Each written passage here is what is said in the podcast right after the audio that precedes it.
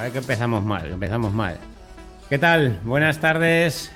¿Qué tal estáis? Bienvenidos, bienvenidas a un nuevo directo. Domingo dieciocho de junio de dos mil veintitrés, programa número veintidós de Tapering en directo. Último programa de la temporada. Es probable que hagamos luego algún especial este verano. Os iremos informando. Eh, bueno, buenas tardes a los que os encontráis por el chat y saludando y preparando vuestras preguntas para los dos pedazos invitados que traemos hoy para este último programa de la temporada. Hay que mucho material que preguntar, no vamos a tardar en presentarlos, que, que vamos con el tiempo justo, que tienen que descansar. Ahora os lo presento. Bueno, pues yo soy Alberto Morcu, a un lado tenemos a José, nos falta Toni. José, ¿qué tal? Buenas tardes, bienvenido al programa número veintidós de Tapering. ¿Qué tal estás? ¿Cómo estás?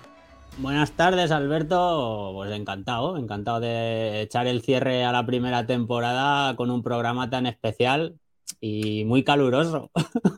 Muy caluroso porque hemos entrado en verano, la carrera también va un poquito a la que va a afrontar el invitado calurosa, o sea que con muchas ganas de, de charlar aquí sobre kilómetros y kilómetros. Bueno, no vamos a, a tardar. En, os voy a meter a... Aquí estamos ya, en la sala, en el directo. ¿Qué tal? Buenas tardes, Iván, Carmen. ¿Qué tal estáis? Buenas tardes. Hola, buenas tardes. Muy bien, encantado de estar aquí con vosotros. Bueno, pues es un... el placer es, es mutuo. Vamos a ir saludando a los del chat y vamos a ir poco a poco, bueno, pues eh, abriendo el, el melón, como se suele decir, y rompiendo un poquito las primeras preguntas. Eh, ¿qué, qué habéis estado? Habéis estado esta mañana por ahí de carrera, ¿no? De entrenamiento en Murcia, en, en un pueblo que se llama Librilla.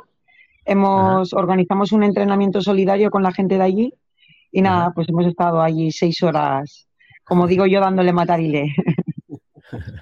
Seis horas de, de nada. De nada. Me encanta, cuando hablé, cuando hablé de horas, me encanta. Ya, mira, por aquí, eh, veintiuno Raúl Nicolás, llegué a tiempo, al final...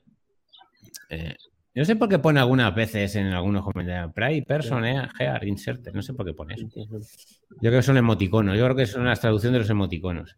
Pues, eh, sí. Buenas tardes. Deseando escuchar a los invitados. Miguel, buenas tardes a todos. Bueno, pues eh, voy a presentar un poquito a nuestros dos invitados. Me imagino que la mayoría de, de la gente que anda por aquí, por el chat, por el canal, eh, los que escuchéis también el programa en formato podcast, que lo vais a tener esta, esta semana subido... Eh, el directo en formato podcast, bueno, lo, la mayoría lo cono, los conocéis, pero bueno, por poner un poquito en contexto a la gente, si hay alguien que no los conozca, eh, bueno, pues Iván, atleta internacional, si me equivoco, Iván, eh, me corriges, eh, me dices, no, no, no, eso no es. Vale, no te preocupes. Iván Penalba, atleta internacional de ultradistancia, corredor eh, patrocinado por cuarenta y dos K Running, si no me equivoco, por Coros, alguna marca más que quieras nombrar, si me dejas. Sí, bueno, idea. Ahora en este proyecto de la Conquista del Infierno también se han volcado con nosotros el Ayuntamiento de Alfafar, uh-huh. eh, Bestel Ingenieros, y los Suma. Fisios Suma, Suma Alfafar, que justamente lo tenemos aquí detrás, a quinientos metros. Es el gimnasio donde entrenamos y, y también nos están apoyando un montón. Y luego nuestros fisios de Voz cincuenta y cinco y Fisios for You. Digamos, esos son los patrocinadores más potentes que, que tenemos para, para este proyecto. Y Bestel Ingenieros. Sí, Bestel Ingenieros también. Y bueno, ahora eh, también se ha sumado al equipo para este proyecto en concreto, eh, dos dos seis, para la parte del proyecto ah, de la Conquista guay. Del Infierno. Y nada, entre Ajá. todos vamos a intentar eh, salir airosos, ¿no? de, de, este, de este reto. Eh, varios récords nacionales, veinticuatro horas eh, en pista, doscientos setenta y cuatro kilómetros. Récord también nacional, doce horas, eh, ciento cincuenta y ocho kilómetros. Récord también en seis horas, noventa kilómetros. Récord mundial, hiciste sobre cinta, eh, puede ser Iván, en pandemia, ciento cincuenta y cinco kilómetros. Eso es, sí, sí. Es el más duro, sin duda, ¿eh? Pero se acerca mucho al de pista, ¿eh? Fíjate. Sí, sí, no. Al final es que yo intenté batir el mío de, de pista en aquel momento, Ajá. que era ciento cincuenta y dos o cincuenta y tres, si no recuerdo mal. Ajá. Y, y digo, bueno, me lo planteé así. Digo, voy a intentar batir mi mejor marca, ¿no? Como si fuese también en, en pista. Y ahí de ahí surgió el reto. Y bueno, salió, pero fue bastante más complicado que el de pista, ¿eh? Sí, por el tema de estar, ¿no? Sin, de estar subido la cinta tantas horas. Claro, y sobre todo también por, por el calor. Estaba yo en, aquí, justo en, en el comedor, y tenía enchufado el aire acondicionado, dos ventiladores, y aún así era un claro. calor sofocante, o sea, me agobiaba una barbaridad. Y luego, claro. evidentemente, el estar todo el rato en la cinta, que no te mueves, ¿no? Entonces, se hizo bastante durillo. Bien, y, y, y Carmen, igual, si me equivoco me corriges. Eh, vale, tranquilo. Que también tiene unos cuantos récords en sus piernas. Récord nacional, doce horas, ciento treinta y siete kilómetros. Récord nacional, cien kilómetros en siete horas, cuarenta y siete minutos, que lo hiciste en el Mundial de Berlín, ¿puede ser? Sí, sí, sí. Récord nacional de seis horas con ochenta y un kilómetros. Y, y bueno, eh, si queréis seguirle, yo os invito sobre todo... ¿Qué red social son las que más usáis? ¿Instagram? Instagram, Facebook? Sí. Instagram es donde más compartimos cosas. Luego también lo compartimos a Facebook. Pero digamos, donde estamos más activos, subiendo stories y demás, es, es Instagram. Instagram. Vale, pues eh, a la gente que esté escuchando el programa, si queréis seguirlo, bueno, que si queréis no debéis seguirlos, que siempre meten muchos tips y podéis aprender y bueno, y seguir sus aventuras. Y ahora más a lo que vamos a entrar en este directo, que queremos hablar de su aventura que va a tener apenas un mes, ¿no? Es el día cinco o el día seis de julio. Sí, el día, el día cuatro de julio. O sea, lo tenemos ya, bueno, que aquí en España será el cinco. Claro. Eh, bueno, pues seguir sus aventuras que, que, que son de, pues eso, para seguirlas. Eh, bueno, me gustaría saber cómo, por ir partiendo ya al directo, me gustaría saber cómo se elige, o si se elige ser corredor de fondo, en qué momento pensáis, la pregunta para los dos, en hacer, decir, joder, a mí es que un trotecito de una hora se me queda corto, voy a hacer tres. ¿En qué momento eso o se va masticando con el tiempo? Pues en mi caso la verdad es que fue, lo descubrí porque encontré en el correr el momento de mi felicidad. Uh-huh. Entonces, claro, eh, cuanto más estaba corriendo, pues eh, más larga era la duración de, del estado yeah. de felicidad. Pero sí que es verdad que, que es como es como meditar corriendo la larga distancia para mí. Llega un momento que pierdes noción de espacio, tiempo y es un disfrute máximo. Entonces, sí, yo creo que al final más que otra cosa es como, como un sentimiento, ¿no? La larga distancia al final es un modo de vida que, que tienes que sentir. Puedes prepararte un reto de, pues no sé, de seis horas, de cien kilómetros, algo esporádico, ¿no? Que digas, bueno, me lo voy a plantear como un reto, eh, hacerlo y ya no vuelves a hacerlo, ¿no? Al final tienes que amar y sentir, eh, digamos, esta pasión por la ultradistancia, porque al final sumar tantos kilómetros, tantas semanas seguidas y disfrutarlo, porque al final... Si, si no lo disfrutas, acabas quemándote. Entonces yo creo que al final es un poquito, eh, te vas dando cuenta, ¿no? Que te gusta, que te va enganchando y que al final forma parte de, de tu vida totalmente. Fíjate que coincidís ahora mismo en lo que acabáis de decir los dos, eh, y justamente es, estas últimas semanas he estado leyendo el libro de Scott Jurek mm. y, el, y, el, y el libro este de, del, que no me acuerdo ahora del nombre de... que el escritor que va en busca de los tarahumaras, eh, de la larga Nacidos distancia, para que, correr.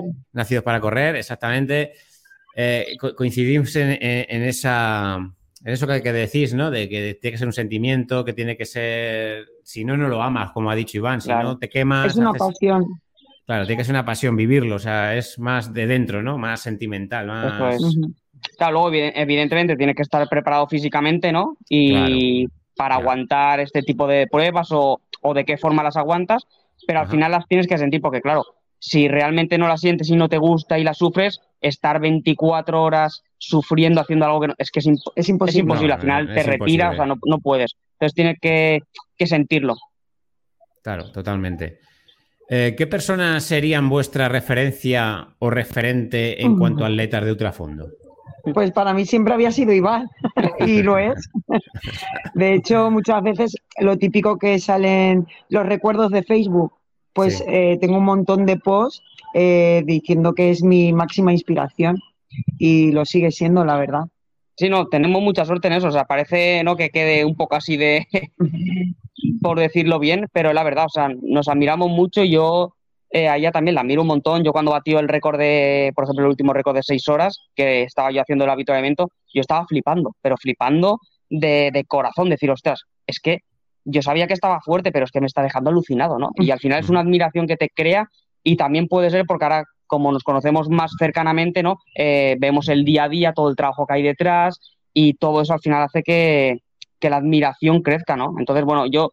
Tampoco he tenido nunca, antes siempre jugaba fútbol, toda la vida jugaba fútbol, y tampoco he tenido un referente en el fútbol, no he tenido un referente, digamos, en el atletismo, no he tenido algo así que diga, ostras, este personaje, ¿no? O esta corredora tal, me, uh-huh. me gusta más la gente cercana, a mí siempre me ha inspirado pues, más mi familia, ¿no? Mi padre, mi madre, gente que lo ves día a día, el trabajo, eh, todo eso no de, de cerca. Entonces sí que evidentemente me inspiran algunos eh, atletas, tipo, por ejemplo, a mí me gusta mucho Federer y este tipo de gente, ¿no? Pero al final realmente los que me llegan y, digamos, me hacen mejor persona y mejor corredor en este caso son los más cercanos. Y en este caso ahora con Carmen, pues más cerca no lo puedo tener. Ya, total. Eh, una pregunta que nos han dejado por Instagram, que aprovecho para enlazarla en la conversación. Roberto te pregunta que expliques un poco, porque de, tienes un proyecto que se llama Creando Sonrisas. Que, ¿qué significa para ti? Bueno, yo ya empiezo a decir, eh, quiero preguntarte cómo nace y luego qué, qué significa para ti este proyecto. Bueno, para mí lo significa absolutamente todo. Yo desde que empecé a correr, todas las pruebas que he hecho, absolutamente todas, eh, llevan una acción solidaria, una acción social, Eh, junto a la prueba o el reto que, que voy a hacer, ¿no? No sé exactamente cómo surgió, porque realmente no, no es un día, ¿no?, que haya surgido. Sí que es cierto que, que mi familia siempre ha sido muy solidaria, muy de ayudar. Mi madre, cuando empecé a correr, me acompañaba muchísimo. Y no sé por qué se creó un... un lo de Creando Sonrisas fue un poco un movimiento. O sea, no era asociación, no era... Era simplemente, pues, eh, me gustaba, ¿no?, eh, crear sonrisas y un poquito de ir nombrándolo, pues, como que se me quedó, ¿no?, el crear sonrisas. Y al final, pues bueno, todo eso derivó en la asociación que justamente este año se ha hecho ya de forma oficial de Creando Sonrisas, que al final lo que tratamos es de, yo particularmente eh, hago recogidas de alimentos en todos los eventos que hago y luego lo que somos ahora somos una especie de intermediarios, ¿no? Ahora que tenemos un poquito de, de más repercusión, de visibilidad, pues intentar dar visibilidad a todas las asociaciones, ¿no?, que realmente creemos que lo necesitan. Hace aproximadamente un mes estuvimos en Masanasa en una carrera que donaron todo el dinero porque eh, todos los corredores, la inscripción era para la acción social, solidaria. Uh-huh. Y nos la donaron a nosotros y nosotros íntegramente la donamos a una madre que tenía un, un nene con una enfermedad rara que nos pidió ayuda. Eh, ahora, por ejemplo, este fin de semana hemos eh, recaudado alimentos que los acabamos de traer y mañana los donaremos. Es decir, intentar hacer acciones solidarias para que la gente vea, ¿no?, que a través del deporte se puede ayudar y sobre todo dar visibilidad, pues, a la gente que realmente tiene dificultades en la vida, ¿no?, pues, como son enfermedades raras o enfermedades que, que muy poca gente las conoce eh, si no las han pasado, ¿no? Y pues bueno, sí, creo que al final Creando Sonrisas la labor que hace sobre todo es esa. Nosotros venimos también de este... Eh, hace ya, José, dos semanas, ¿no? Lo de no, lo del veinticuatro dos. Horas por la E L A. Igual es un evento que... Bueno, que lo, creo que te escribí, eh, Iván. Sí, sí, sí. Y igual el, el dinero íntegro para, para este tipo de asociaciones. Voy a darle un repaso al chat y vamos a meternos... Eh, quiero preguntaros ya por lo de la Badwater, la Conquista del Infierno, que es el tema que... que ahora mismo, ¿no?, que tenéis ya... Está, sí, está ahora mismo en, en el está, fuego, no, nunca mejor eh, dicho. Eh, totalmente, totalmente. Ya nos saludan por aquí. Manuel, buenas tardes. Buenas tardes, vaya dos cracks. Sus amu. Sus amu.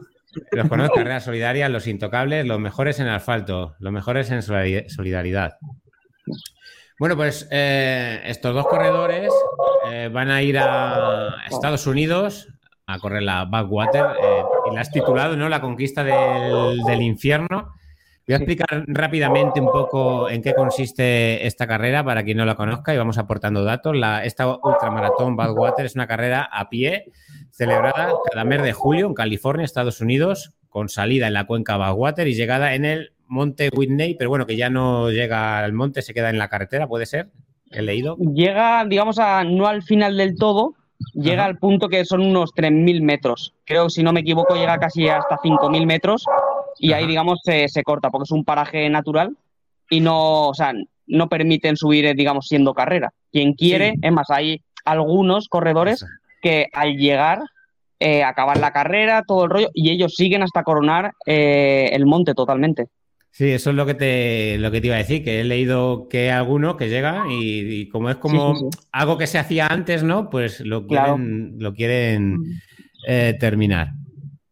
Fue el origen, no, fue el origen de la carrera hasta que el Parque Nacional o algo así ya lo prohibió. Eso es. Sí, es sí, eso por la este, Estados termina, Unidos.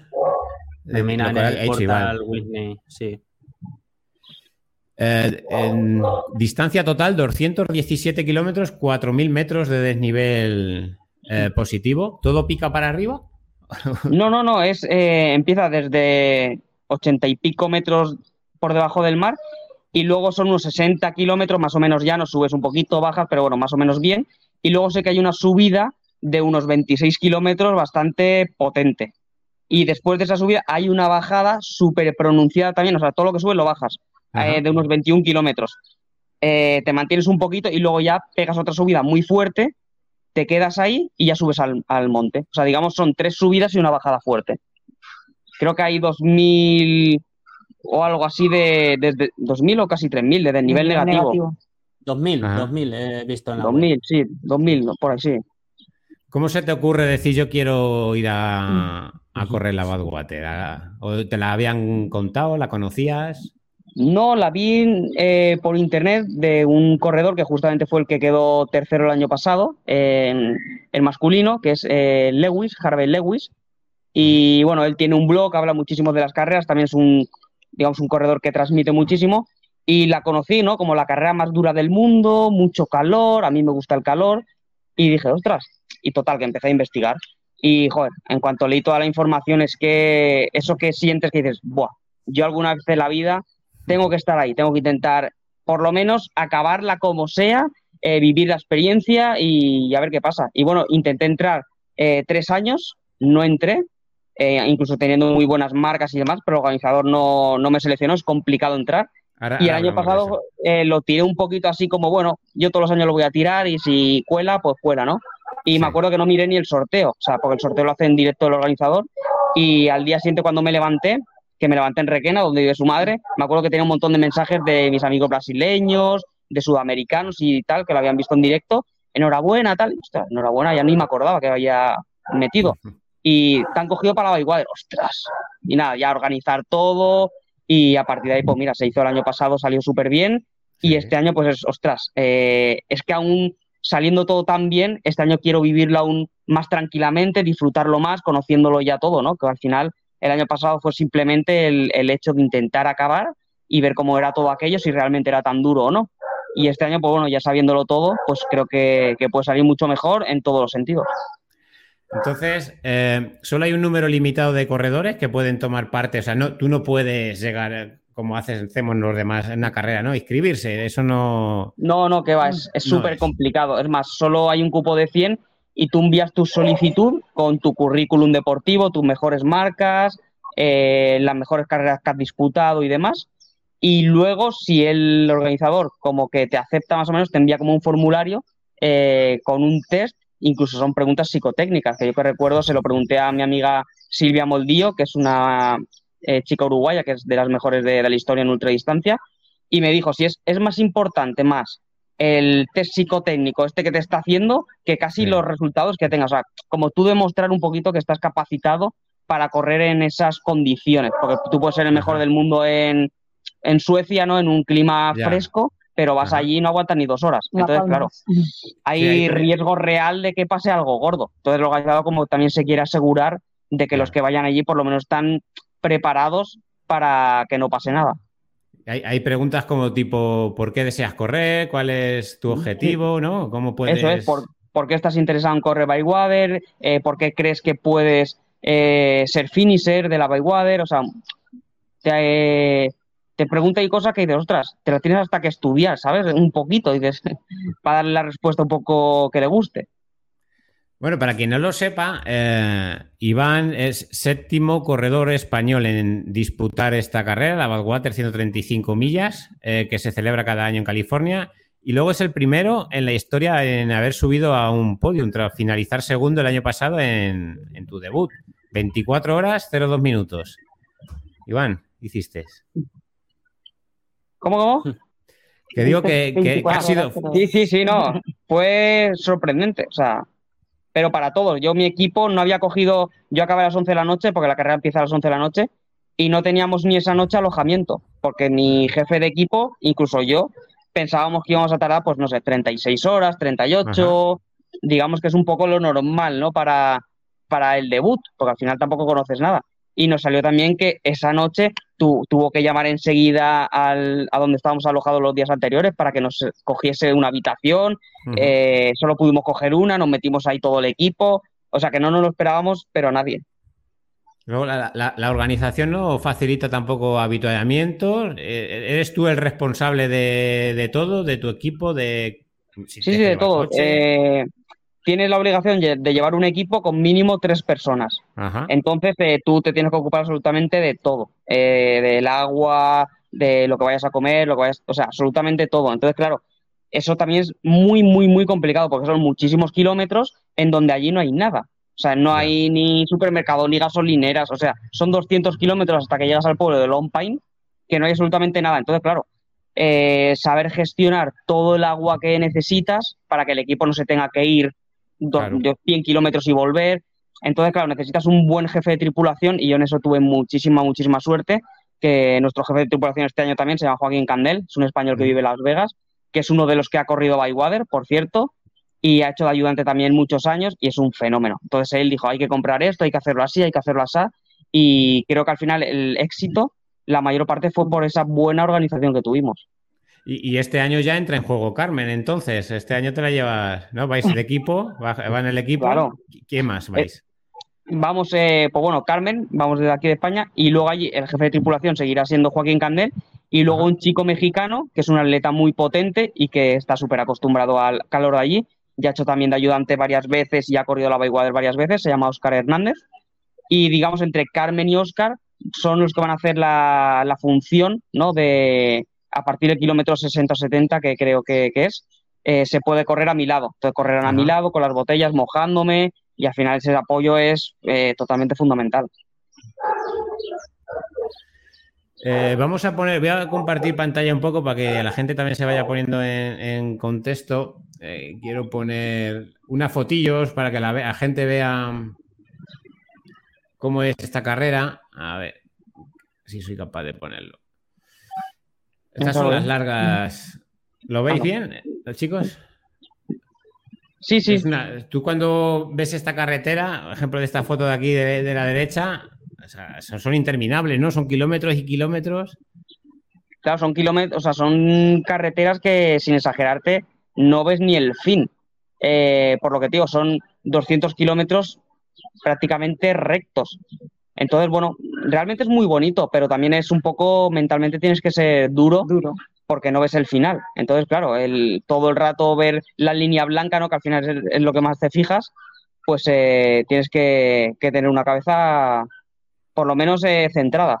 Claro, luego ve, ve, veo aquí que me ha llamado la atención, que me imagino también que serán personas que a lo mejor el sol les castigue más, que van tapados prácticamente, en total será también para no quemarse, ¿no? Del sol. Claro. Y...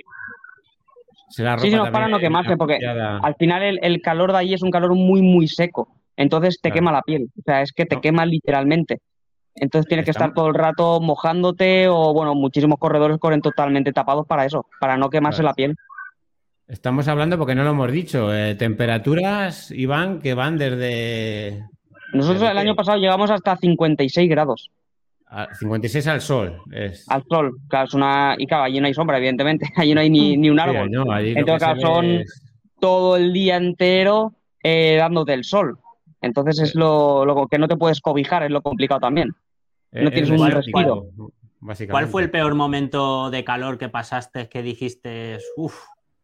Pues fue la, sobre las cinco o seis de la tarde de Caín. O sea, yo recuerdo que, que Joaquín Candel, nuestro jefe de tripulación, me decía, tú de cintura para arriba intenta todo el rato estar empapado. O sea, mojándote, y yo iba empapado porque te mojas y a los dos minutos te secas. Entonces, todo el rato mojándote, mojándote. Pero me dijo, intenta por la parte de abajo mojarte menos para no tener problemas de ampollas, eh, porque es, es bastante frecuente, ¿no? Pero llegó un punto, o sea, que era imposible. O sea, y ya me acuerdo que, que en ese momento, sobre las cinco o las seis de la tarde, eh, ya no aguantaba más. O sea, notaba como se me... O sea, como si fuese un pollo que se está asando las piernas uh-huh. y ya empecé a mojarme, o sea, no paraba. Tuve suerte que no me salieron ampollas ni, ni rozaduras ni nada, pero ese momento fue en plan de, ostras, es que me quemo. O sea, o me tiro agua o me meto en el coche y acabo, o es que me estaba quemando literalmente. Y luego cuando acabé, pensaba, digo, ostras, tendré la carne, pero... La sensación que tenía era de que tenía la carne en carne viva. Luego eh, la tenía bien, un quemazón normal de sol, pero fue, fue complicado. Eh, ¿Cómo plan, se plantea un, una carrera de estas características? Eh, lo planeas por kilómetros, dices de aquí a aquí este ritmo, como hay una subida quiero ir a este ritmo, o más por sensaciones. Bueno, ahí es un poquito por sensaciones, porque al final eh, yo recuerdo el año pasado que quería salir un poquito rápido, entre comillas, y al final llevaba un kilómetro y el calor, todo es como, oye, frena, o sea, te pone en tu sitio pero muy rápido esta carrera, ya de por sí. Otro tipo de carreras te permiten un poquito más. Yo corrí veinticuatro horas en las cuales he salido súper concentrado ni súper rápido y luego evidentemente mueres, no y tal, pero te permite salir rápido. Pero esta carrera enseguida te pone en tu momento decir, ostras, ten cuidado, reserva fuerzas, eh, ve esas sensaciones y contrólate. Y al final creo que es lo que hice el año pasado. Entrené muchísimo por sensaciones, me gusta mucho entrenar por sensaciones. Yo no entreno por, por pulsaciones o ritmos muy establecidos, sino más que por sensaciones, y creo que en esta prueba es sobre todo súper importante. ¿Qué has cambiado del año pasado a este año en la preparación? ¿Has cambiado mucho? ¿Has cambiado poco? Pues sobre todo, lo, lo, no, en kilómetro más o menos igual, quizás incluso este año he hecho menos kilómetros, eh, volúmenes grandes, pero incluso creo que un poquito menos, pero sí que me he centrado más en hacer un poquito el desnivel mejor que el año pasado. En eso Carmen me ha metido bastante caña. Ella es eh, montañera, eh, ha corrido muchas de montaña, conoce mucho el desnivel y todo este tipo de cosas, y era una, uno de los aspectos fundamentales este año a mejorar. El año pasado lo entrené subiendo puentes y bajando puentes. Puentes, pero puentes de autovía. De la autovía. O sea, yo cuando me dijo que entrenaba subiendo y bajando los puentes de la autovía decía, Dios mío, no puede ser. Ya. Entonces, eh, cuando llegué a la primera subida, que llegué arriba, llegué literalmente roto muscularmente. Y luego la bajada no pude aprovecharla por eso mismo, porque estaba roto. Y este año sí que he hecho bastantes subidas, he hecho bastantes entrenamientos específicos de, de desnivel, eh, también bastante más fuerza en el gimnasio. Y bueno, en ese sentido creo que estoy bastante mejor que el año pasado. A nivel de nutrición también creo que este año va a ser un poquito mejor. Luego puedo salir mejor o peor, pero sí que la llevo mejor entrenada. Y bueno, y al final la experiencia. Eh, creo que la experiencia también es un grado de cara al año pasado. Y lo que le digo a todo el mundo, creo que es un arma de doble filo, ¿no? Al conocer sí. todo, al entrenar un sí. poquito mejor, me va a permitir arriesgar, ¿no? Pero claro, yeah. eh, en una prueba de este tipo, arriesgar, pues o te puede salir muy bien o yeah, yeah. te puede salir muy mal, porque allí cuando mueres, mueres. O sea, no es, es muy difícil revivir allí, entonces es el riesgo, ¿no? Pero al final creo que, que el año pasado ya cumplimos el objetivo de ser finisher. Eh, y este año, pues bueno, voy a intentar superarme a mí mismo y porque creo que puedo. Entonces, vamos a intentarlo.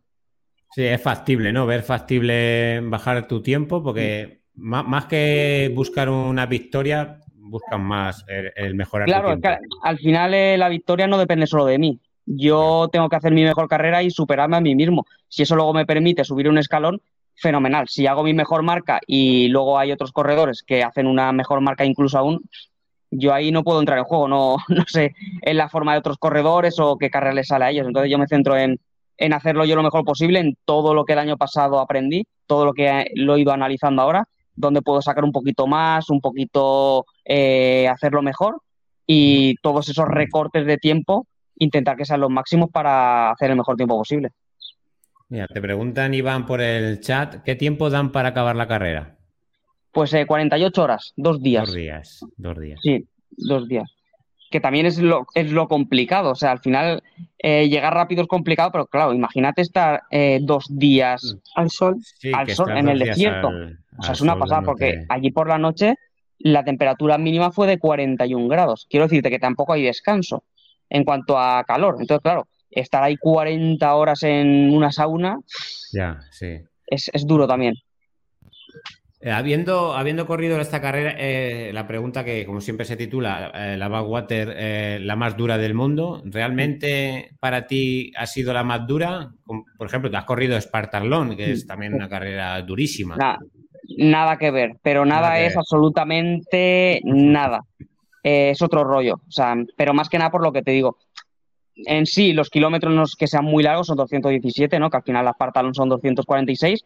El desnivel sí que es cierto que es eh, bastante mayor que la Spartan Long, en menos kilómetros, o sea, en eso es más duro, pero al final es que el calor tan extremo es un factor que tampoco puedes entrenar. O sea, yo aquí, por más que entrene al calor, que en Valencia hace calor, Eh, lo máximo que puedo entrenar es treinta y ocho grados. Eh, el año pasado hice una hora de calor a cuarenta, pero sí. no puedo entrenar seis siete horas a cincuenta y cinco grados. O sea, es imposible. Entonces, claro, el tener que adaptarte a algo tan extremo, yo creo que es lo que lo convierte sobre todo en la más dura, en la más dura pero literal, o sea, no tengo ninguna duda. Evidentemente no he hecho todas las carreras del mundo, no las conozco, yeah. pero al final este es un factor que no te puedes cobijar, no tienes salida, ¿sabes? Eh, una carrera por muy dura mm. que sea, tú puedes a lo mejor pararte, andar, eh, te refrescas, te metes en un habituallamiento y tienes como un descanso, ¿no? Un respiro para, mm. para recuperarte, pero es que aquí no puedes, o sea, no hay nada para, para resguardarte, entonces creo que es lo, lo que lo hace la más complicada.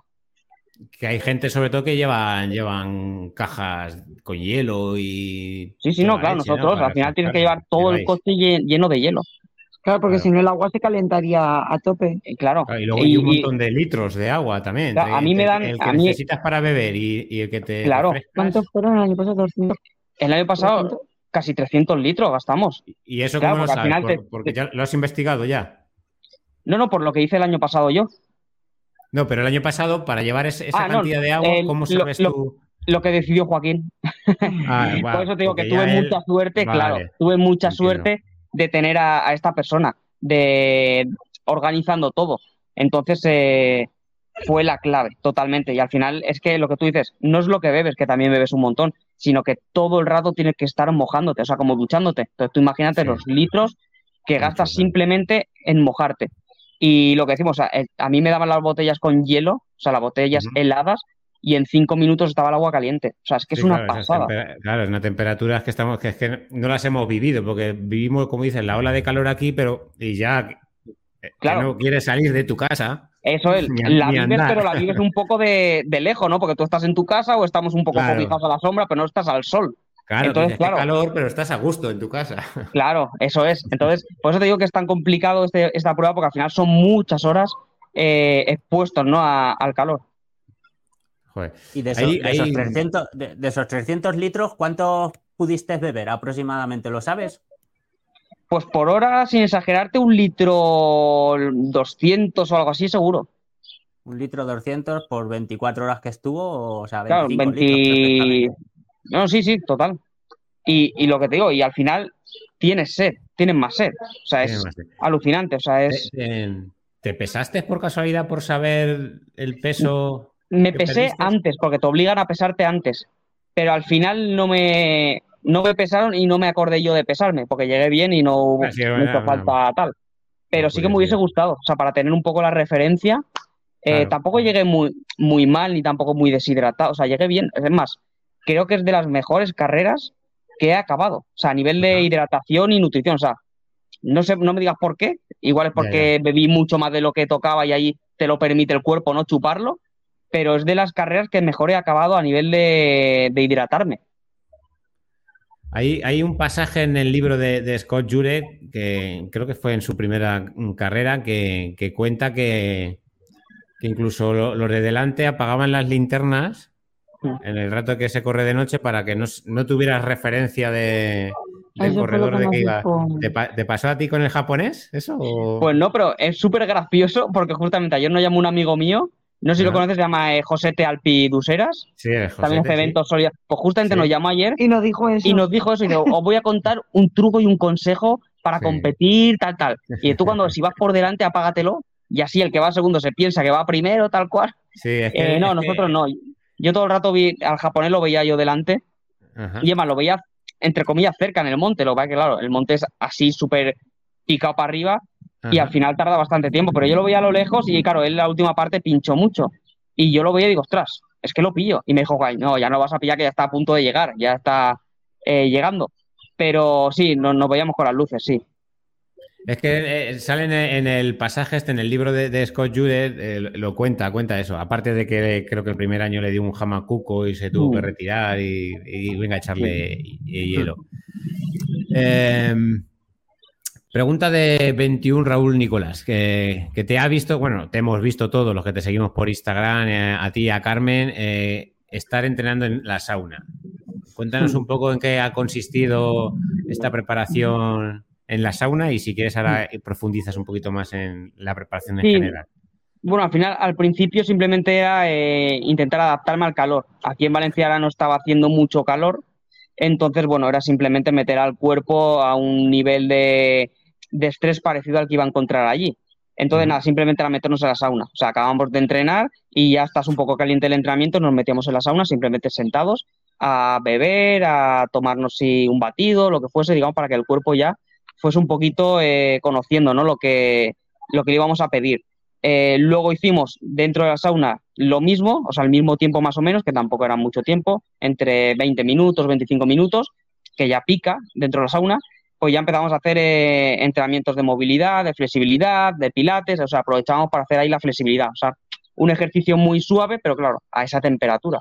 Claro, y al final claro. hemos hecho un par de sesiones eh, con el step, eh, digamos, saltando, o sea, un ejercicio un poquito ya más, entre comillas, fuerte, dentro de la sauna, ahora que ya estamos un poquito más adaptados. Pero sobre todo era para que el cuerpo no se fuese adaptando para los entrenamientos ahora en calor, que hemos hecho a mediodía, el que no nos diese una pájara, ¿sabes? Y que ya por lo menos pudiésemos sumar los máximos kilómetros en, en esas condiciones. Respecto a, a nutrición y hidratación, eh, ¿cómo te pautas el, el entrenamiento? Aunque estés ahora aquí en, en Valencia. Que, sí, son pues, preguntas ah, curiosas que te que quiere saber la gente. Por ejemplo, ¿bebo un litro a la hora? Sí, no, mira, hoy por ejemplo hemos hecho, un, hemos hecho un test, ¿no? Como te hemos comentado ahí en Librilla, que eran seis horas. Ajá. Y bueno, yo he corrido al final, no sé en cuánto tiempo, pero bueno, yo he corrido sesenta kilómetros, eh, cuatro horas y algo, algo así. Carmen ha corrido en cinco horas y pico setenta kilómetros. Y era como un pequeño último test, ¿no?, de cara a, a allí. Y bueno, yo me lo planteo por, por horas, más o menos. Sé que tengo que tomar allí unos cincuenta y cinco, sesenta gramos de hidratos. Tampoco quiero tomar mucho más porque al final tengo que beber mucho líquido. Entonces, aquí sí que intento tomarlo justo, entre comillas, de energía, pero sí que me intento hidratar lo máximo. Eh, lo que sí que es súper importante es el tema de sales, tema de magnesio y este tipo de cosas por hora. Eh, sobre todo cuando, cuando pega fuerte. Entonces, yo estoy tomando ahora maltodextrina, eh, que la llevo tomando prácticamente, no sé, cuatro o cinco años. Entonces, yo mi base va a ser la maltodextrina, cincuenta gramos de maltodextrina. Eso es como la base por hora. Uh-huh. Eh, luego tenemos los geles de dos dos seis, que también tienen cincuenta gramos. Entonces, es una forma fácil de meter eh, prácticamente lo que necesito en una hora, eh, con un poquito más cañada. Entonces, entre los geles de dos dos seis, eh, la maltodextrina, esos cincuenta y cincuenta, pues ahí iré jugando, lo que me vaya entrando mejor. Y luego, aparte, cada hora, pues yo eh, voy a añadir alguna barrita. Tenemos barrita de dos dos seis, tenemos unas barritas que, que son de dátiles, que también me están sentando bastante bien, eh, bolitas de arroz, algún trocito de sándwich, o sea, intentar meter algo sólido eh, con la malto y con, y con el gel. Luego también tenemos el sub nueve de dos dos seis, uh-huh, que va a hacer un poquito la función también de la malto. Entonces, entre la malto, el gel y el sub nueve, ¿no?, entre esos tres decidir eh, cada hora eh, cincuenta gramos de, de cada uno y luego ya intentar comer. Claro. Otra pregunta de Instagram, eh, Carreras Solidarias, pregunta ¿cuántas zapatillas llevas y si te cambias durante el recorrido?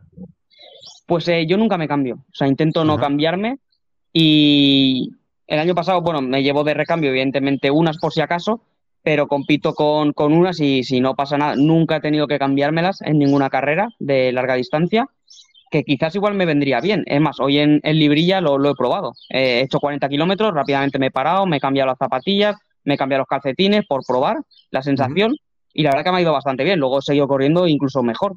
Entonces, bueno, es algo que también eh, lo tendré ahí por si acaso y al final es un poco dependiendo cómo vaya la carrera. Sí, bueno, normalmente aparte, entonces es la misma. Sí, este año tiene una peculiaridad, por cierto, la Badwater, que no sé si la habrán puesto aún, han habido unas eh, inundaciones terribles, porque se ve que nevó un montón en, en los montes, ajá, y una carretera está cortada, o sea, una carretera por la que pasamos nosotros, un cacho, está in, totalmente inundada y está cortada y creo que va para, para meses. Entonces, al no poder pasar por ahí, este año nos van, llegaremos a ese punto, que es el kilómetro ciento noventa, eh, lo cortan, y digamos ahí eh, nos quitan veinte minutos y nos llevan, digamos, eh, bueno, cada coche de su tripulación, digamos, a la parte, a un lado, al otro lado que se puede, que hay una carretera alternativa, para, digamos, continuar ahí. Nos hacen volver un poquito para atrás, uh-huh, y un poquito, o sea, un poquito para atrás para luego, digamos, sumar exactamente, uh-huh, la misma distancia. La misma distancia. Entonces, como es una carretera paralela. Entonces, claro, al tener esos veintiún minutos que nos quitan, aquí entra en juego todo eso que estamos hablando. La estrategia. La estrategia, es decir, vale, eh, ¿qué hago? Me cambio las zapatillas, me seco, me tumbo, intento dormir, eh, sigo activado, como algo sólido. Entonces, sí. por eso creo que va a venir bien el, el hecho de probar todo esto ahora. Sí, bueno, aquí... ¿Qué, no, aquí... ¿qué, zap- qué zapatilla vas a usar, por curiosidad? Pues eh, llevo dos, llevo las Adidas Pro. Eh, el año pasado utilicé las Adidas Pro dos, me fue bien, no se quemaron y tal. Entonces digo, este año las mismas. Y voy a llevar las mismas, pero las Pro tres. Y luego de recambio, digamos, he entrenado toda la preparación, pero toda, ¿eh? eh Eh, entrenamientos largos, entrenamientos cortos, de series, tal, todas con unas Diadora que se llaman eh, las Atomo siete mil, y he ido fenomenal. Y hoy el cambio ha sido ese, o sea, me he puesto las Adidas primero y luego el cambio me he puesto las, las Diadora, y también tienen mucho taco, son muy cómodas y la voy a llevar las dos. Esas dos van a ser las, las que compita. Aquí en el chat nos preguntaban que, bueno, yo no sé nada, pero que creo que cambiarse de zapatilla y calcetines en carreras tan largas es eh, bastante bueno. Pero yo creo que también es un poco, depende un poco de, del corredor, ¿no? Gustos, que practiques, claro. ¿no? Carmen también, que puede contestar sí, qué es lo que hace ella. Yo sí que a veces, casi siempre he cambiado de zapatillas. En, ¿Sí? Yo antes sí que hacía más larga distancia en montaña y ahí casi siempre he cambiado, pues recuerdo que en U T M B cambié sobre el kilómetro ciento veinte o así, uh-huh. y la verdad cambiar calcetín y zapatilla es casi volver a empezar sí. como fresco. Sí, que y le da como el... un cambio al pie de, de, sí, de volver sí, sí. otra vez a empezar. Sí, y ahora cuando fue en, en Venecia, en el veinticuatro sí. horas. En Venecia igual salí con las Pro tres y, y luego enseguida pues igual a las siete ocho horas me cambié a las Diadora y es un cambio perfecto, que yo lo, le comentaba a Iván, que él no está acostumbrado y no sé si le podrá ir bien, bien del todo o... Claro, pues eso es probar. Hoy, por ejemplo, me ha ido bien, pero Hoy claro, le... evidentemente... Es la primera vez que lo hace. Yo sí que lo he hecho más veces. Claro, pero evidentemente no es lo mismo hacerlo con cuarenta kilómetros, no que con ciento noventa. Y ya ven, con tanto calor que a lo mejor mm. eh, lo mejor es no tocar nada, ¿sabes? Si va bien, ¿sabes? Sí. Igual te quitas la zapatilla y te haces una roza... No sé. Claro, es que a él ya solo le quedarían... Bueno, aunque da treinta y treinta... pico kilómetros, claro. Pero bueno, t- tampoco es tanto... Es... Ya, claro, por eso, entonces... Sí, eh, tampoco te jugarías, no, sé. ¿no? no te jugarías. Si llevas una buen colchón con gente, tampoco te jugarías mucho, a lo mejor, ¿no? Claro, es, es que también es un poquito eso. Luego es valorar la carrera, ¿no? Dices, ostras, pues necesito eh, arriesgarme o llevo mucho tiempo eh, de sobra, ¿no? Pues igual me la juego o no. Quiero decir, pero al final con todo, con la nutrición igual, la nutrición... Eh, yo tengo más o menos lo que te digo, la malto, el esto, los cincuenta gramos seguro. Yo si me tomo eso sé que más o menos sentarme más no me va a sentar, claro, pero voy a tener poca energía. Entonces ahí luego dice, vale, pues eh, me la tengo que jugar y tengo que tener más energía porque si no, no pillo a, a japonés este, ¿no? Que, que el año pasado quedó primero. Te la juegas, igual te la juegas y, y palmas, ¿no? Y en vez de quedar segundo quedas el quince, ¿no? Yeah, pero ahí yeah, entra yeah. un poquito el todo eso, me la quiero jugar, no me la quiero jugar. Pues yo creo que al final con todos los aspectos, ¿no? Eh... te lo tienes que, que tienes que decidir. ¿Alguna pregunta, José? Sí, yo. Tú eres atleta internacional. Eh, la federación que lleva el ultrafondo es la Federación de Atletismo. ¿Te apoya de alguna manera la federación en este tipo de evento o no? No, no, no, nada, nada. Nada. Al contrario, es un poco... O sea, la federación sí que es cierto que, que en ultrafondo en los últimos años ha crecido un montón. Eh, desde que empecé yo las veinticuatro horas, antes no era ni, ni reconocida, ¿no? La distancia de veinticuatro horas, y desde dos mil diecinueve en el Mundial de Albi que fuimos ya es totalmente oficial por la R F A y demás, entonces han hecho un esfuerzo bastante potente, pero a nivel de todo este tipo de carreras eh, mm. realmente no, o sea, no tenemos ningún apoyo y al final es un poco para ellos no contraproducente, quizás es como que piensan que nos podemos cansar de cara a las eh, citas, ¿no? De, de la selección, pero bueno, a mí es al contrario. Yo el año pasado justamente competí la Badwater y en septiembre era el Europeo y fue la segunda mejor carrera que me salió en mi vida, ¿no? Y en un Europeo de veinticuatro horas eh, hice cuarto puesto, conseguimos medalla por equipos, el bronce, o sea, fue fenomenal. Y este año el Mundial es en diciembre, o sea que aún hay muchísimo más tiempo de, de descansar y al final creo que es una prueba que si tú haces bien Badwater vas a correr bien unas veinticuatro horas seguro. Entonces creo mm. que es un... Un es, buen entrene. Es un buen entrene. Y Car- Carmen, eh, eh, ¿a otro año te gustaría a ti participar en, en esta carrera o no? O tú ver, dices, yo, yo desde la barrera. A ver, yo en principio sí, luego te lo diré cuando vuelva, cuando lo vea. Y a ver, la carrera en sí es muy golosa. Sí, o sea, los que, que nos gustan, os tiene que llamar la atención, sí, os tiene que llamar. Claro, a los que nos, ya, nos gusta esto, además, como a mí me apasiona, y como que tiene ese pequeño, lo de la temperatura es, uf, ¿hasta dónde soy capaz de llegar? Ya, ya. Es como que te lo ponen ahí, el caramelo de lo tienes ahí. Claro, luego te digo que también cuando esté allí, cuando vuelva te digo si sí o si no, pero en principio sí. Sí, y, sí. ¿Y os habéis planteado, ya que vais a, a volver, en este caso, en, en el caso de Iván, eh, alguna otra carrera de Estados Unidos, como alguna Western States o Letty? Sí, hemos estado mirando uno, también. Uno, uno, sí, sí, hemos, hemos estado mirando y la verdad que, que sí, me gustaría. Luego hay una que se llama la, la Leadville o algo así. Leadville, sí, sí, la, la Leadville, sí, la, la que he dicho, sí. Sí, entonces eh, a mí esas me encantarían también. Entonces, bueno, yo creo que también el, el intentar, si sale bien Badwater, creo que eso también nos abriría a lo, a lo mejor algunas puertas para poder hacer esto. Al final también sabes que, que el problema de todo esto no es el, el dinero, ¿no? El, la economía para poder ir, para poder hacerlo todo sí, claro, bien, de la mejor manera, súper complicado.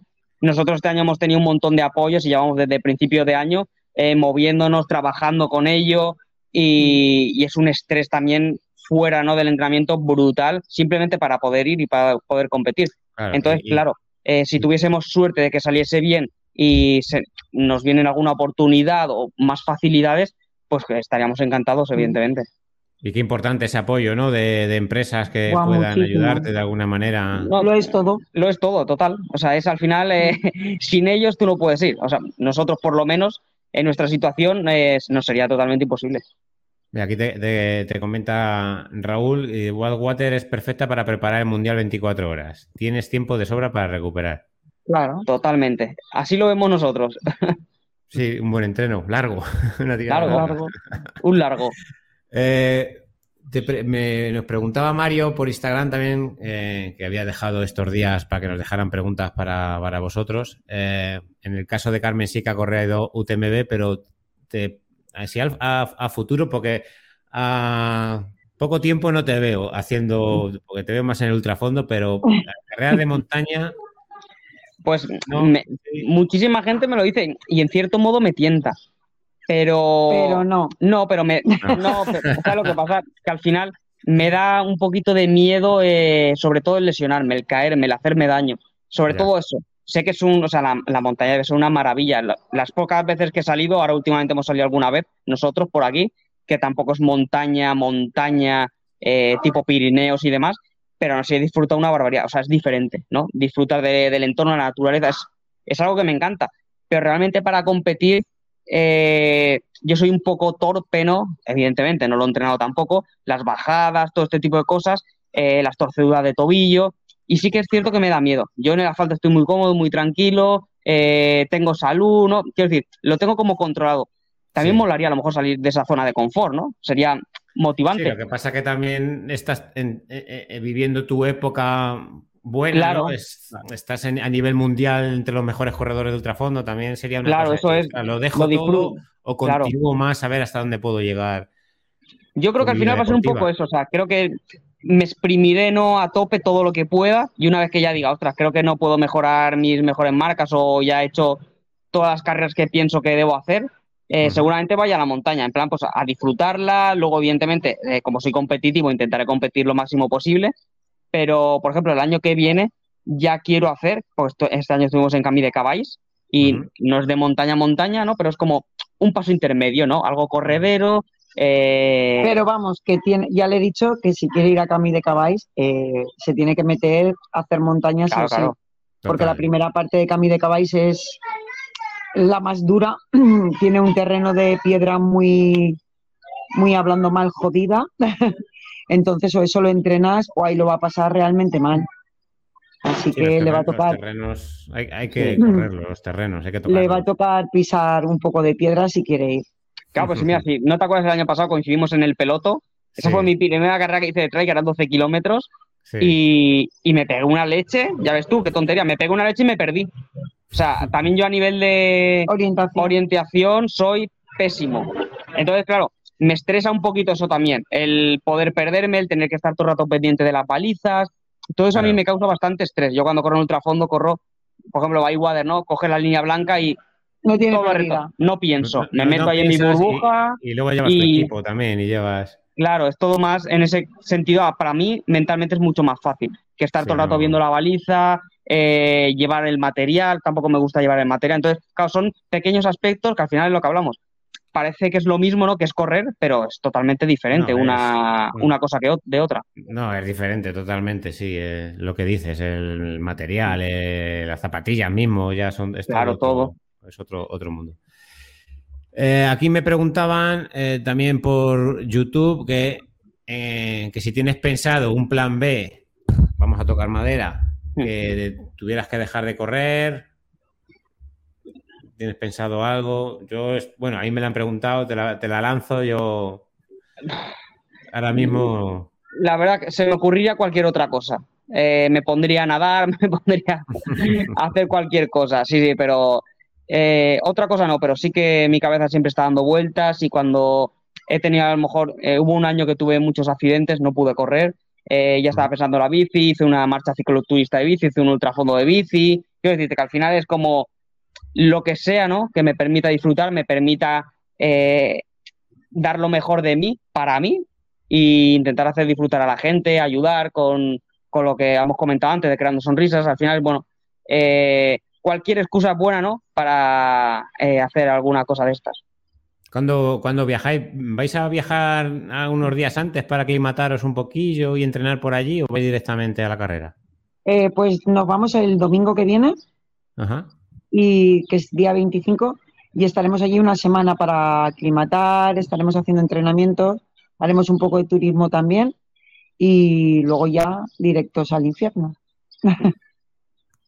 Sí, sí, tenemos la suerte que está allí Joaquín y nos acoge ahí en, en Las Vegas, y ajá, estaremos allí, luego él nos lleva también a Gran, Cañ- a Gran Cañón de excursión, que ta- está un poco lejos, pero bueno, aprovechamos también un poco el, el viaje, claro. eh, que al final, bueno, no todos los días se va a esos sitios. Totalmente, sí, al final sí. Y, y hay que seguir entrenando. Te iba a decir que si teníais algo previsto para una carrerita, pero claro, ya prácticamente viajáis la semana que viene y los entrenamientos que hagáis por allí, entonces. Claro, sí, sí. Ahora ya queda, queda poquito. Bueno, vamos a ir, porque no tampoco quiero robaros mucho tiempo más, que estáis cansados, que lleváis un día bastante ajetreados. Unas últimas preguntas y ya os dejo. Eh, nos preguntaba Benjamín también, ¿en qué opinas tú? ¿Qué tipo de zapatillas? Si miras el drop alto, drop bajo, ¿tienes alguna referencia? ¿Te da igual? ¿Te adaptas bien? Al final la que me sea más cómoda. O sea, no, no suelo mirar el tema del drop y todo este tipo de cosas. Eh, yo Adidas me va muy bien. Prácticamente he competido siempre con, con Adidas. Eh, desde que no tenían placa hasta ahora que tienen placa. Hoka también las he probado, no me han ido mal. Lo que pasa es que sí que en cuanto a durabilidad, eh, a mí Adidas me ha durado muchísimo, muchísimo más. Eh, por ejemplo, las Boston diez, yo les he metido a algunas Boston diez eh, tres mil kilómetros, tres mil quinientos, pero tranquilamente. Uh-huh. Entonces, bueno, al final lo que busco es eso, durabilidad en la zapatilla y en la de competir, la que más o menos tengo yo confianza, que en este caso es Adidas. Eh, ahora, como te digo, con Diadora también estoy entrenando y todo súper bien. Las llevamos utilizando este año, seis meses, uh-huh. siete meses. Y la verdad que súper bien para rodar. Eh, perfecto. Entonces, las que no me hagan daño, no me lesionen y me sean cómodas, eh, cualquier tipo de zapatilla es, es buena. José, ¿algo que añadir? Sí, yo ahora, a falta de dos semanas, eh, sabiendo que el año pasado te has quedado segundo, que has hecho un tiempazo, esa presión está ahí. El poder pensar, decir, ¿y si gano? ¿Y si no gano? ¿Y si pasa? ¿Hay presión o estás tranquilo totalmente? O es no, no, súper. Si... No, no, en tranquilo. Este caso, súper tranquilo. Es más, eh, no sé por qué en eventos, sobre todo grandes, tengo menos presión que cuando corro carreras más pequeñitas que, que busco a lo mejor pues, eh, un récord eh, o algo así más, más fuerte, ¿no? Pero en tipo europeos, mundial, cuando he ido, tampoco he tenido presión. Eh, la Badwater igual me lo tomo como un reto. Eh, yo esta mañana justamente lo estaba hablando con, con un compañero mío de selección que se llama Kiko y me lo decía, Iván, eh, no tengas presión, tal. Y digo, Kiko, digo, no te preocupes. Digo, yo el año pasado ya corrí allí. Entonces, yo simplemente el acabar la carrera yo sé lo duro que es y ya estaría totalmente feliz. Evidentemente, el entorno y la gente eh, pues te pide, ¿no?, que ganes, que hagas mejor tiempo. Eh, hay un optimismo muy grande que a mí eso me llena, o sea, me da más energía, ¿no? Y un motivo más para, ostras, es decir, voy a intentar darlo todo para que toda mi gente esté súper contenta y súper feliz. Pero como realmente sé lo complicado que es simplemente acabar, eh, para mí estaría feliz. Evidentemente, cuanto mejor tiempo haga, mejor resultado, pues eh, más satisfacción voy a tener por mí y sobre todo también por mi entorno. Claro. Genial. Bueno, yo de mi parte no tengo más preguntas. José, ¿le quieres eh, añadir algo más? Y si no, los despedimos. No, yo creo solo destacar una cosa muy curiosa, que Iván es el sexto por la fila de los más jóvenes de la carrera. Estuve echando ah, pues, un vistazo. Pues mira, no, no, lo había, no me había fijado en el detalle. La edad media es cuarenta y nueve años, para que la gente se haga una idea de la carrera. Y Iván, pues, es de los más jovencitos. Hay, hay, hay un récord, que lo, lo, lo hemos estado viendo José y yo antes fuera de micro. Hay un récord porque, a ver, os voy a compartir pantalla y ya cerramos. Os comparto por aquí pantalla. Esta es la página de la Badwater eh, por, y lo tiene por grupos de edad. Eh, ¿Sí? Y hay uno que pone en grupo de edad de diez a diecinueve años, eh, un tal Nicaclemus Holland, estadounidense, con treinta y tres horas. Que me, hombre, me imagino que diez años no tuviera, pero que... que, que Tenía dieciocho, que, a lo mejor. Claro, que pongan un grupo de edad de, de diez a diecinueve, me, me, fue curioso. Y luego ya sí, luego ya grupos de edad de veinte a veintinueve años, con veintiuna horas el récord. Eh, entre treinta y treinta y nueve, eh, el japonés. Es curioso, es curioso. Bueno, chicos, pues nada, no robamos mucho más tiempo, que muchísimas gracias por haber participado en este directo, por haber estado en este último programa de nuestra temporada. Eh, estaremos al tanto de, de lo que hagáis. Le preguntaremos a Carmen si, de, viéndolo, si estaría dispuesta. Yo creo que vas a decir que sí, está claro. Lo, lo lleváis Yo creo en la, que también. En la, lo lleváis en, el, en la sangre. Y bueno, pues ya hablaremos a ver de, de cómo os, se os ha puesto la carrera. Así que nada, de nuevo, eh, muchísimas gracias por... por haber cogido el testigo de haber querido estar en, en nuestro canal de YouTube, en el directo, en Taperín en directo. Iván, Carmen, pues muchas gracias. Un verdadero placer y a la vuelta esperemos contaros buenas noticias. Perfecto. Muchísimas gracias. Gracias. Nada, simplemente Exacto. salís, apagáis el teléfono, que ya sale, os salís solos vale. del directo, ¿vale? Un saludo, Perfecto. mucha suerte. Saludo. Sobre todo, claro, a disfrutar, muchísimas gracias. A disfrutarlo, chao. Chicos. Chao, chao. Salís. Bueno, eh, cerramos por aquí a los chicos. A ver, ¿qué me sacaba José? Vale. Pues nada, José, vaya, vaya dos, ¿eh? Una, una aventura increíble. Una maravilla. La, maravilla. La Water y, y, qué bien, y qué bien charla, Iván. Sí, sí. Eh, y luego son gente, ya te digo, como hemos hablado antes, cuando coincidí con ellos, eh, bueno, con ellos no, coincidí con él, en este caso en la subida al Peloto, joder. Como un colega más, tío, como cuando nos juntamos nosotros en la sierra, que viene cualquier persona que viene de fuera, ¿no? Y te lías a hablar y, oye, ¿tú de dónde eres? ¿Tú qué has corrido? Pues igual. Uh-huh. Igual, igual, macho. Bueno, José, eh, ¿qué tal tus entrenos? ¿Cómo vas? Bien, bien. Eh, sumando kilómetros. Sumando kilómetros para ese ultra, ¿eh? Sumando, sumando kilómetros. De, desnivel. La semana que viene voy a hacer un mini test maratón allí en Gredos, que me prepara Mañana una ruta. Vas a Gredos, sí. Llévate agua. Eh, hay, eh, bueno, has agua preparado pasos, llevar, ¿no? Pero... Has, pre- has preparado eh, sí, pasos sí, sí. De, de, de agua. Tengo varios pasos por, por las, al lado de las Zetas, que hay varias fuentes por allí. Uh-huh. Y además he visto que están corriendo los ríos sí, y demás. Claro, ahora, ahora sí, con toda la lluvia y como con la nieve del invierno. Llevaré t- tres soflás, mucha comida y bueno. Sobre todo quiero hacer horas en alta montaña para que el cuerpo se acostumbre, aunque la carrera en picos de Europa, por ejemplo, no toca los picos, eh, se queda en un... Pero bueno, que se acostumbre el cuerpo también a, a, a Gredos y a las dificultades que te plantea siempre Gredos y sus piedras. Y sobre todo la psicología de estar cinco o seis horas o cuatro o lo que esté por ahí, pues... ¿Cuánto tiempo te, ¿Cuánto tiempo te queda para el ultra? Un mes. Justo. Un mesecillo. Mira, vamos a poner aquí estos últimos comentarios de, del chat. Decía Raúl, nuestro paisano, que lo que hablábamos del chico de, del récord es un chico de dieciocho años que tiene autismo y lo hizo hace algunos años recaudando fondos y tal. Luego nos comenta, Iván tiene un corazón enorme, no todos valen para hacer lo que él hace. Hombre, eso está claro. Eh, Josete son lo más. Mucha fuerza en Gredos, máquina. Un saludo, Josete. Eh, pues nada, chicos, pues nuestro último programa eh, de Tapering eh, de este eh, primer, primera temporada. Eh, habíamos pensado de en este verano, si surgen cosas, ¿no? Pues hacer algún especial, pues tipo, pues no sé, cuando sea U T M B, ¿no? O cosillas, cosillas así, ¿no? U T M B estoy yo de carrera. Bueno, pero así me entiendes, ¿no? Una, una sí, semana podemos, o charlar de podemos hacer, novedades. Podemos hacer algo así a principios de agosto, podemos hablar por ahí un poco un resumen de, de cómo va la vida. Sí, de cómo nos va la vida. Eh, lo que sí habíamos pensado también darle un poquito una vuelta al...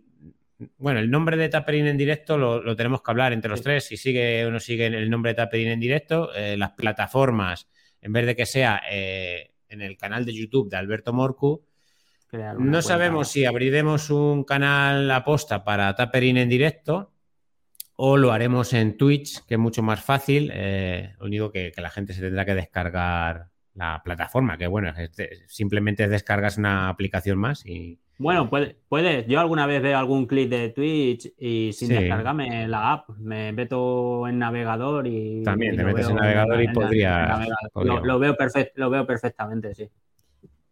Mira, aquí te preguntan, te pregunta Miguel Díaz, José, ¿dónde vas a llevar el tercer sofra? ¿Cinturón o mochila? No, no llevo cinturón nunca en la mochila. Incluso a veces atrás, el, sí. a veces de tercer soflash he llevado una botella rígida porque le he hecho polvos o algo y, y me gusta más que incluso un soflash. Sí, yo también soy partid- partidario de llevarlo. Porque la boquilla del soflash, como la lleves atrás y vaya dando en algún, en algún lado, se te puede verter. En cambio, la botella rígida, pues bueno. Ay, la, la, de, la, la de Decathlon tienen, tienen un cierre. Por si tampoco. La gente lo está escuchando y le interesa, tienen un cierre, pero que... Es, es, es importante. Alguna vez sí. incluso echar, echar la mochila en el coche con los soflas cargados y no y te se das aplastado. Cuenta. Sí. Te encuentras medio, medio soflas en el asiento del coche. Sí, yo también me, soy partidario. Incluso ahora mejorábamos alguna vez de llevar el, el, el soflas en el cinturón, en el pantalón, porque con el calor del verano a lo mejor llevar mochila, pero prefiero, soy más de, si puedo, mochilas. Yo, el, eh, bueno, yo es que no tengo, tengo solo un cinturón que me pillé hace muchos años del Urbel y lo, solo lo uso para llevar las llaves, llevar algún gel, pero el peso del soft flash me es muy incómodo. Ese, ese rebote, igual que el teléfono, eh, no puedo con eso. No puedo. Sí, la verdad es que eso, sí. Tienes prefiero que llevar una mochila. Sí, acostumbrarse, o el cinturón este también. Yo, yo cuando llevaba cinturón, dije, o, o en un lateral que me botaba menos, muy apretado. Claro. O, o mochila que prácticamente se, no notas tanto el, el bote. Bueno, pues nada, pues vamos a ir cerrando nuestro directo, nuestro último Tapering en directo, programa número veintidós. Eh, es muy probable, como comentábamos, que haya temporada dos, que lo, no sé si septiembre, octubre, por ahí, ya lo hablaremos entre, entre nosotros. Posible.